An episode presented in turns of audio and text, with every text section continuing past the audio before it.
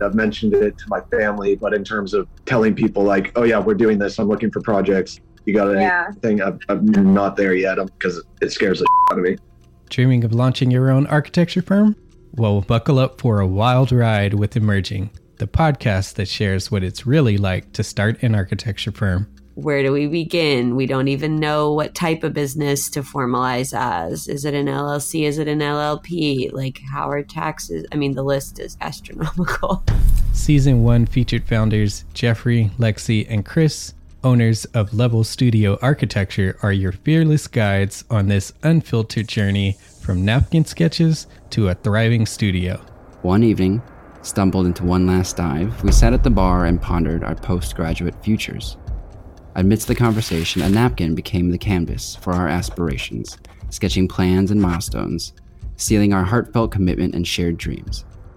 In drawing down dreams on a napkin collectively, that then, you know, in your head, you've rooted like, oh, I'm connected to these people, like long term. The process of starting an architecture practice brims with excitement and challenges, demanding meticulous planning, flawless execution, and unyielding resilience. I kind of hate the term because it's so overly used, but I think everybody knows imposter syndrome. And I think it's so real to this day. I don't know if it's with everybody, but with me, I'm always questioning like, us? Can we do this? Are we ready to do this? Are we prepared? Can we do it? Did we just decide a name? We did it, guys. Oh my God. The one that came out of nowhere. Woo! It came out of nowhere. I liked it. I saw it. Ready to turn your aspirations into reality? Follow the link in the show notes to subscribe to Emerging and chart your own path to architectural success. Hello, my name is Demetrius. This is Jason. Morning. And you're listening to Spaces Podcast Express. Thank you for coming back, everybody. Jason, you are a new pet parent. Yes. Yes, welcome to the club. How's it going so far? You know, I actually posted something the other day. I kind of get why everybody enjoys, I don't know anything about cats, but I enjoys having a dog. I call her Velcro dog because she kind of just, for the most part, goes wherever I'm at and isn't super hyper, isn't super, you know, whatever, but I swear to you, every time you come home or do whatever, it's like she's super pumped to see you, right? Yeah. Like the whole unconditional love thing and somebody being happy for you and whatever. Yeah. So, I mean, it's been a week and a half. It's a learning experience. It is no joke like having a toddler again. I mean, my, you know, for my wife especially, you know, our puppy Lemon, who's a shepherd Rottweiler mix, really pretty dog. Yeah. She is 14 weeks. So she's still, you know, relatively learning a lot of things. Yeah. For the most part, we've gotten her in a pretty good groove. We've been crate training, doing all that kind of stuff. She heads out to the garage gym with me at 4 a.m. You know, we go right out and do the bathroom thing. And so we've only had like, I'll call it 1.5 accidents in the house, which I think is pretty good. Yeah. We have almost all tile in our house, which is great. So even if there is, it's not that big a deal. And I think it's been really good for the kids. You know, my daughter's really learning how, you know, the dominance thing. Yeah. Because, you know, she's the little one. So the pup wants to jump and she's, you know, she's strong dog when you consider the breed. Yeah. And it's just happy to see her, but learning how to do that, it's hard for a kid to kind of understand that. I think my wife's enjoying it, but also okay with it at the same time, because it's another thing she has to take care of. Right. Yeah. But the funny thing is what we're dealing with, I had to take her to the vet the other day. And I remember the first day I brought her home, she like, you know, in a portable crate or whatever, you know, she peed and threw up and whatever, because everybody says like she freaked out and, you know, it's just scared and whatever. But on the way to the vet again, she threw up. So I know I'm dealing with a dog that has motion sickness. Mm-hmm. And I hear that's young, like a thing with young dogs, like they kind of grow out of it. It's kind of everybody's thing, but I can't, man. I'm sure like it is not my thing. You know, and so I'm driving there. It's always right before I get somewhere. And so I'm just like, kind of like, stay back, like stay out of it. Don't step in it. Don't do, you know, yeah. You know, it's just, it's a nightmare. I mean, obviously like they don't want to deal with it either. Yeah. But yeah, so it's been very interesting and it's been a good experience so far, like I said, for the most part. And I guess we'll see. I mean, we're only a week and a half into it really, you know, almost 2 weeks. Dogs are fun, but you're gonna run into some fun stories too, because they can get into some situations.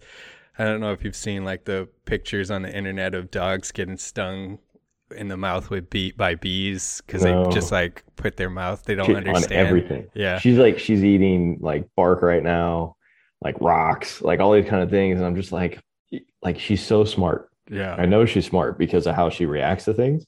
I'm like, how dumb are you? Like, stop doing that. This morning, my wife took our dog out, and in our area, we have like a lot of ant activity for whatever reason, like 1 inch wide trail of ants running down the sidewalk like that much. And our dog goes right up and puts his face right in the trail of ants, and he's a long-haired dog, so I spent the morning combing ants out of his hair on his face and legs. So you got that coming for you. Yeah, no, it's been, you know, she chases. We get crickets at our house, you know, so we'll put when she needs to like burn off some energy at night before we do, we'll turn the lights on outside, and then she'll just chase these things forever. Yeah. And it's been kind of cool though. Like my son, you know, we're hockey players, obviously. And so he'll put like a hockey ball. She, instead of like a tennis ball, she likes these, what are called like hockey balls. It's an outdoor roller hockey type deal. And she likes those, but he'll stick handle. And it's like this whole thing where he's moving around and she's chasing him like if you were dribbling a basketball type of deal. Yeah. And it's funny. I mean, it's making him better. Yeah. Because she's fast. And, but then it burns her out too. And then all of a sudden you just see them stop and just be like, you know, they're like done. They're like, I don't want to do this anymore. Like, I don't want a dog anymore. No more dog. You know what I mean? Like that kind of thing. So it's, yeah, I know we got a lot coming, but we'll keep you posted. Yeah. So I want to pick up where we left off. We started to veer in our conversation on change orders and started to talk about the industry sort of producing a least viable product all the time and talking about how each area of the industry pushes back basically to, you know, maximize their profit by cutting costs somewhere. Sure. And I've always been frustrated with our industry in that way, that from the very jump of design, you're squeezing that as much as possible on the amount of time you can spend designing and thinking through things. Then you go into the what's called value engineering, where they're stripping pieces off and trying to bring the cost down, which is a whole nother thing that's frustrating because it's done way late in the process, which you're it kind of goes back to our change order and making changes and stripping things away. It's creates havoc on the design and potential areas where information is lost and mistakes are made going through that whole process. Right. Then you go into the builders hiring their contractors and they're squeezing that part. And then the contractors have to squeeze their workers on their fees and get, you know, whoever is willing to do the cheapest. So this is this domino effect of constantly cutting back and cutting back and cutting back. How do you see that play from your side of being on the field? And you're coming in at sort of towards the end of it. Yeah. So you get there's a saying where the S rolls down the hill or something like that. For sure.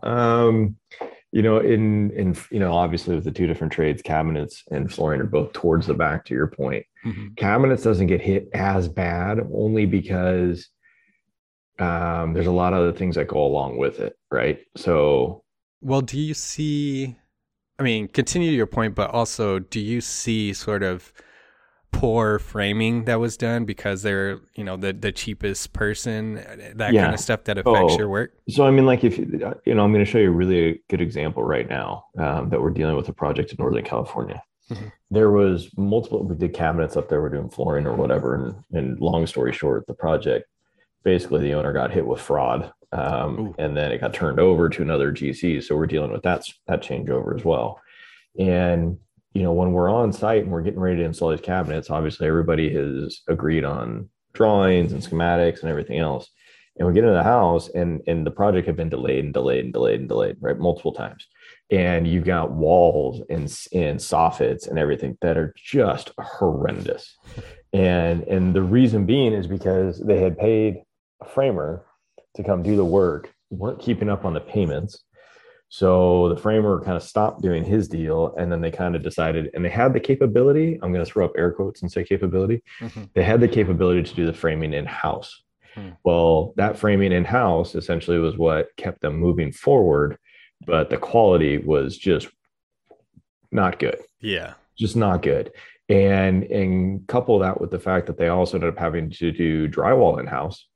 You have walls and soffits that didn't get planed right, that didn't get shimmed right. So it's like everything. And just so people understand, when you put drywall on framing, you know, it was wood framing. So the studs sometimes are warped, twisted. So you plane them or you shave them down or add cardboard shims behind them before you put on the drywall. Mm-hmm. So you get a flat plumb wall or close to plumb. Mm-hmm. And so they're not at all. And, you know, we're pointing a lot of that. Yeah. And we're pointing these things out, and it's 100-unit multifamily podium, right? And we're pointing these things out as we're doing the install almost 2 years ago. And they're like, okay, well, we'll come back and we'll just refloat the soffits and we'll do this and that, whatever, because you put a piece of straight crown on it, right? And the straight crown flexes on the x-axis, but not the y-axis, right? So when you put it up against the soffit, you see the soffit wiggling like crazy. So, and we're like, yeah, you guys are gonna have to do something, because even if we caulked it, it wouldn't, which we normally would do, but it just would look terrible. So, you know, the owner's like, that's fine. We'll come back. We'll float it. We'll fix the walls. We'll do this and that. Just keep going. We'll come now to the new GC and the new owner, and they're like, hey, you guys need to fix this. And I'm like, there's no way I can fix this. Like, this is what you inherited from your old owner. This is not a defect on the cabinet side. This is it's a straight piece of product. Like, my crown is more straight than your soffit is. That's the problem. Yeah. You know? Like, so you get into this whole clash back and forth with the new owners and the trades and whatnot. But ultimately, it's because they ended up using subpar labor, mm-hmm. didn't really know what to do because they had to fix a financial issue, and which just compounds and leads down the way, right? So if you couldn't fix it before, how are you going to fix it after around a bunch of finished material? I'm not real sure how that works, but you know, it is what it is. So I've seen it. That's a really good example. A lot of times they use, you know, what we've had to do before, where we were spec'd for a certain product, to your point, finish wise, whether it was a 3/4 inch plywood box or whatever. And now they're going, okay, well, how much would I save if I went to a 5/8 inch particle box, which is totally the standard, mm-hmm. but it's not as good a material as a 3/4 plywood, because they can save $1,000 a unit. You know what I mean? And it's like, you start off with these ideas of grandeur and I want to do this and here's my budget. Well, it keeps getting needled down as they screw up or whatever happens, or cost of materials go up, cost of labor goes up. Okay, well, how do I get with the look, but for way less now? Yeah. And so you start dealing with that. You eliminate drawer banks, because drawer banks are more expensive than a regular cabinet, you know, all those kind of things. And then as you get further down, you get into the flooring side, which is like, should be one of the very last things you do. And specs start changing. So let's take a multifamily building. Instead of having a whole downstairs floor of tile, mm-hmm. they're like, well, tell you what, let's do the entry and the lobby in tile, and let's do the rest in carpet. You know what I mean? Because carpet is 1/8 the cost, let's say, of all the hard surface, and it's faster, and, you know, quicker install, all that kind of stuff and whatever. And if they have to replace it, it's way cheaper. But so you start seeing a lot of that happen. On the other side, you get into situations where we don't do this. I personally won't do this. So I'd rather walk off a job or just not get a job. But there's other guys that say, like, okay, let's say they supply a product, and it's $55,000 for whatever they got to do. We're like, well, we can't pay you 55. We're going to pay you 50. Now, where I'm going to stay there is I'm going to say, look, you know, maybe I can get 54 or 53, whatever it is, by taking out some of what I can do. Mm-hmm. But they're like, no, it has to be 50. It has to be 50. I'm like, well, I can't do it. Yeah. Like I need to pay my guys what they need to make, and, you know, they're worth it and everything else. But a lot of people will be like, all right, fine. And they'll just take the number and then go find a trade that will take the money to do that. Yeah. Well, you usually end up working with people you don't know, or now you're not willing to pay a guy the right wage. And, you know, and you can vacillate on what the right wage is. Like, some people have a different mindset about that. But I'll tell you what's happening. The owner that's supplying the trade work isn't taking a hit. He's usually giving the hit to his workers. Mm-hmm. And so that builds disdain. Yeah. You know, the guys go in there, and instead of making the cut like it should be cut, maybe it's, you know, maybe they leave it an 1/8 inch bigger than it should be, you know, or maybe if they're supplying the materials, instead of going with the premium shelf stuff, they go with the not so premium shelf stuff. And would there really be an issue? I don't know, but we know it's not as good as it could be, or probably was priced out to be and expected to be. Yeah. So you start looking at things like that, and, you know, you can really degrade a project. Now, that doesn't mean it's always going to be bad. I mean, that doesn't mean the everything's going to fall off and come out, you know, whatever, but it's kind of about the principle, I think, right? Now, the other side could look at you and say, well, shouldn't you just price it out that way anyway? If nothing's going to, I'm like, yeah, but then they're going to come back and ask for more anyway. Like, it's kind of how it goes, no matter how you do this, you know what I mean? So, but I've seen, you see it all the time. I mean, it happens all the time in all trades, And especially given the current market environment right now where you can't get some materials because they're sitting on the, you know, boats out in all the ports right now, it literally becomes like, what can you get? That is what all the builders are doing. And I think they're getting like product, whether it's doors, garage doors, base, but I know even in some regards just because of supply where you would normally have like, let's say a shelf system in a pantry or a linen closet, instead of it being like painted MDF.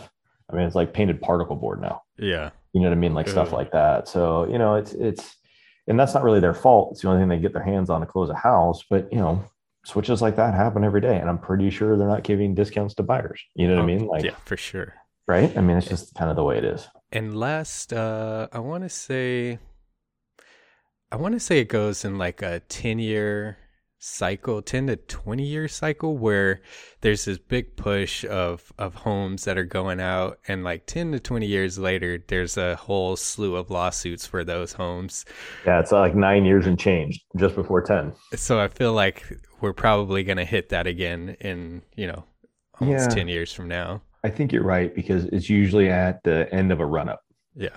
Right? So the run-up in this market's been close to 10 at this point, right? So you're going to see all that, but you usually get pulled in the class actions and all this kind of stuff. And let me tell you, like from personal experience, having walked in some of these houses that are making the complaints, bro, I don't know how people live this way. Like the ones that are making the complaints are like telling, so I can speak from the flooring trade specifically, like, oh, the carpet's pulling away from the whatever, it's coming up and blah, blah, blah. And you look at it, dude, it's been soaked and soiled and like never cleaned and all this kind of stuff. And you just want to look at the lawyer that's out there and just be like, you piece of, that's what they do. And it's just not okay. But you're right. Those all come up. Yeah. But the lawsuit probably in this situation will be, well, hey, we expected this and we paid for this, even though I think there's going to be disclosures they have to sign when they close the house, but there will be those situations. Well, there's also like water intrusion lawsuits where mold is growing because cut corner somewhere of how to flash a window. Like a lot of that stuff happens. Yeah. And I know out in production right now, like there's been a lot of plumbing leaks. Yeah. Because not so much because of product, but because there's not, you know, this goes back to other stuff we talked about. There's not the skilled labor. Yeah. So you got newer guys that are out there doing different things. And these days, everything's those PEX connections, you know, and they're all like, I mean, I've dealt with multiple flooded out homes where we've had to replace a lot of stuff, and they're all blowing up these elbows or T's or connections. And it's just, it's basically just somebody doesn't know fully what they're doing. Yeah. You know, going too fast because there's not enough labor and they got to jump into different houses, or just not, you know, it's on the learning curve. Yeah.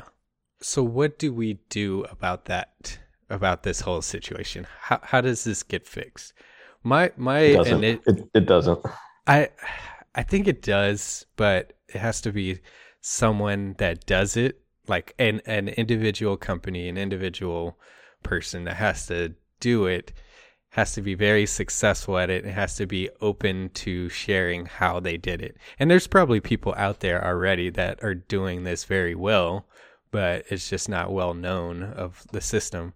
I think that there has to be a lot of investment in your planning and like investing the time and the money up front to pay people well, to get the right team, to understand, having all of your decision makers in the room early to say what the budget is, to set expectations, to do all of that early rather than going forward, taking 10 steps back, kind of jerking forward a little bit, diverting to the right, and then throwing whatever cheap labor you can to push it out and finish it. See, here's the thing. If we would have had this conversation 2 years ago, I probably would have been saying the exact same thing you're saying.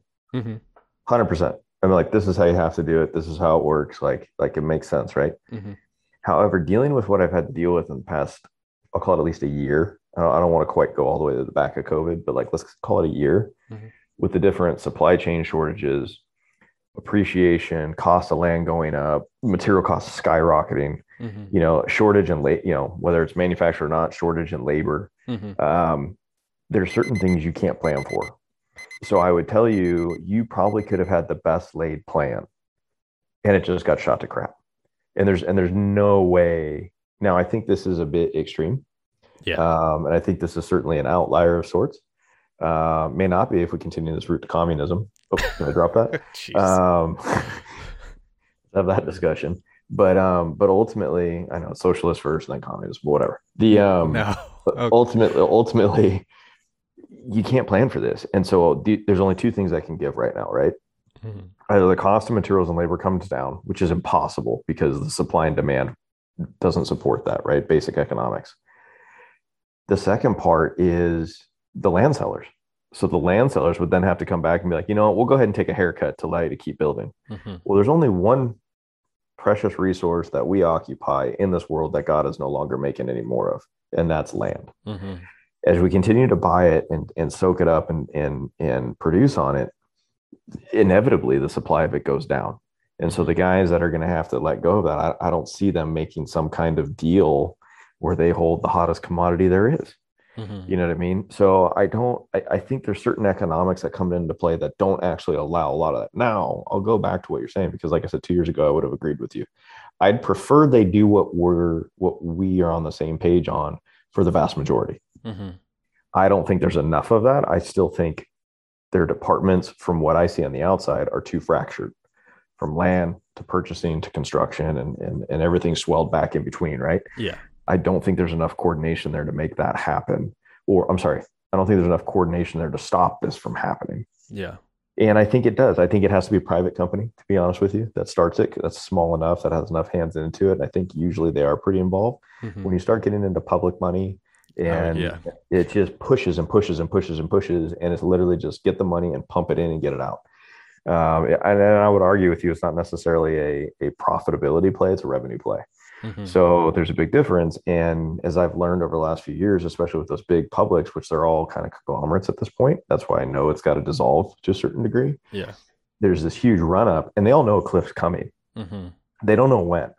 And so I think we talked about a couple episodes was you can't be the guy that's running around calling, like Chicken Little. You're going to get axed, and they're going to put somebody else in there that wants you to be the puppet that just keeps buying and pushing until at some point it drops off, because then they'll take their impairments and, tax write-offs and all these other kind of things and not be hurt as bad as like we talked about the rest of the trades. Yeah. So they're not dumb, but I think you can make it better.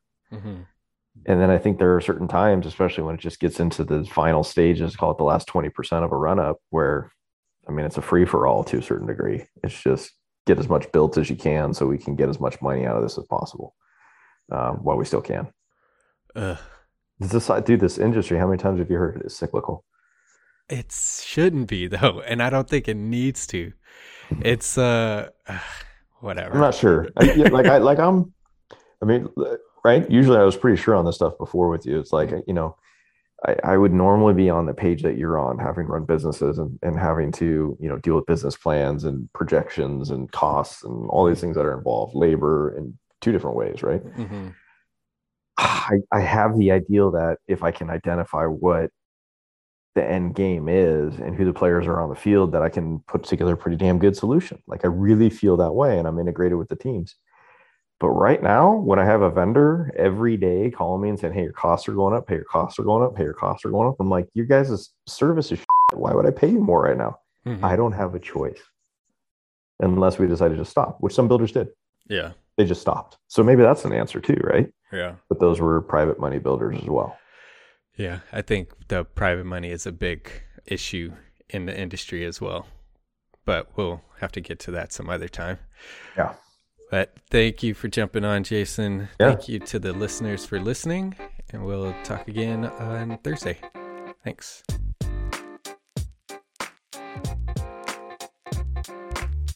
Thanks again for listening. Spaces is part of the Gable Media Network. You can check out similar content at GableMedia.com. That's GABLmedia.com.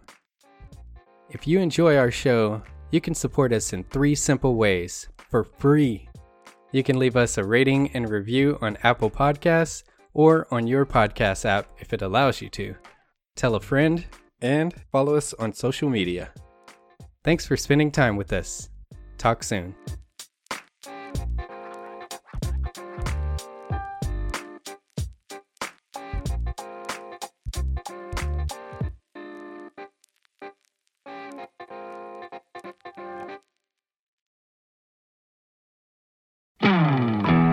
Hey, architecture firm owners and emerging leaders.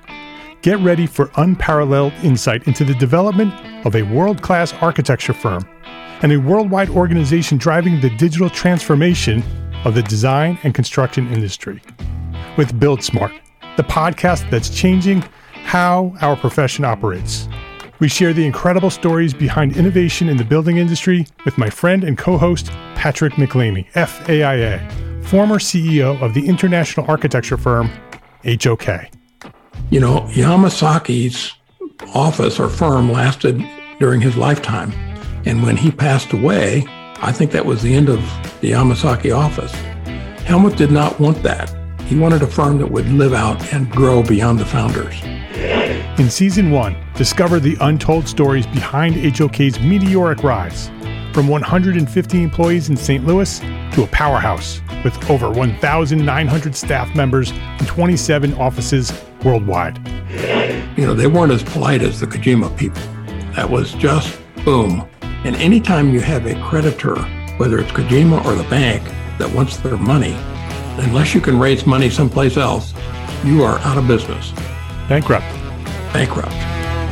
And hold on tight for season 2, where Patrick takes us on a new adventure as chairman of Building Smart International, shaping the future of digital transformation in the design, construction, and operation of built assets. Ian Howell, Ken Harold, and I, Ken was my technical representative from HOK. The three of us took a tour of Europe of 5 cities in 5 days. Very busy time. Simply follow the link in the show notes to subscribe to Build Smart now and uncover lessons that will transform you and your architecture firm.